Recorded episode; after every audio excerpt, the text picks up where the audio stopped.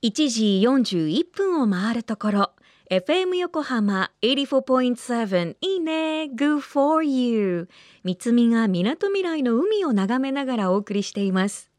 ここからは守ろう。私たちの綺麗な海。今年開局35周年を迎える FM 横浜では持続可能な開発目標。 Sustainable Development Goals。SDGs の中から14番目の目標。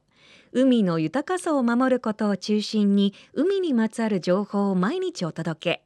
今週は NPO 法人湘南ビジョン研究所理事長の片山清弘さんのインタビューをオンエアしています。今日は湘南ビジョン研究所の活動の一つブルーフラッグ認証について。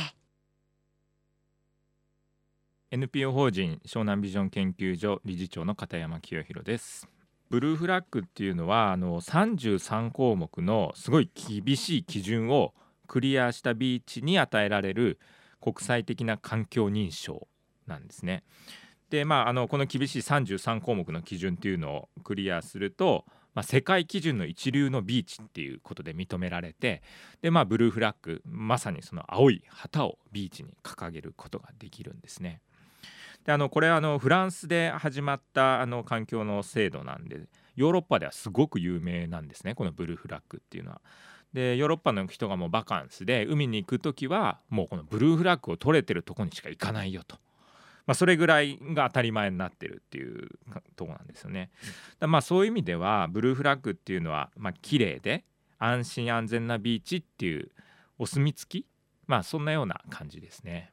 そうですねもういろいろあるんですけど例えば、まあ、これ一番重要な水質これだと大腸菌の数が 100ml あたり200個以下じゃないとダメですよとかまあそういう数値基準というのがたくさんあるんですよ。で例えばあとはまあ海水浴客とかビーチの広さによって、まあ、ゴミ箱の数が決まってるとかあの安全を守ってくれるライフセーバーの数人数っていうのは決まってるとか。あとはまああの地元の人たちにねあの環境教育っていうまあその海の環境についてこう学ぶような講座を5回以上やりなさいとかまあ本当幅広いいろんな基準があるんですね。であとこれはまあ特徴なんですけども車椅子に乗った障害者の方でもこうビーチに降りてこう海に行けるビーチマットをちゃんと引きなさいよとか障害者用のトイレ普通のトイレじゃ車椅子入れないじゃないですか障害者用のトイレを設置するとかあとはその障害者の方が車椅子に乗ったまま海にも入れる海に入れるような専用の車椅子をちゃんとビーチに置いときなさいよと、まあ、そういったあのバリアフリーですねこういった項目もあるんですよね。まあ、ブルーフラッグ取得するとこれはまあ世界基準の一流のビーチっていうふうに認定されたっていうことになるんですね。でまあミシュランに例えると、まあ、5つ星のビーチっていう、まあ、そういうイメージですね。はい。片山さん、ありがとうございます。綺麗で安心安全なビーチがブルーフラッグの旗を掲げられるんですねついつい探しそうじゃないですか？あこのビーチはブルーフラッグあるかなとかそれを目印に行けたらいいんですけどね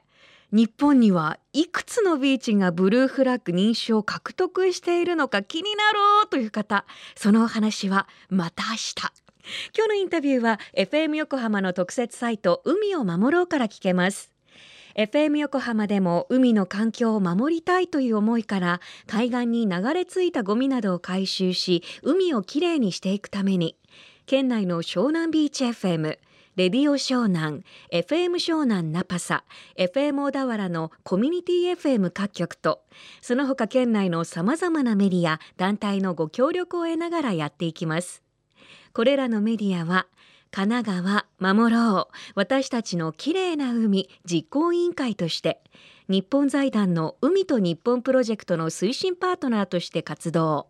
そして現在 FM 横浜主催のポケットゴミ拾いのエントリーを受付中。環境ポータルサイトブルーシップにポケゴミとして新規登録してくださった方にトング10本オリジナル紙袋20枚ステッカーなどを漏れなくプレゼント。FM 横浜のトップページにあるポケットゴミ拾いのバナーからお願いします。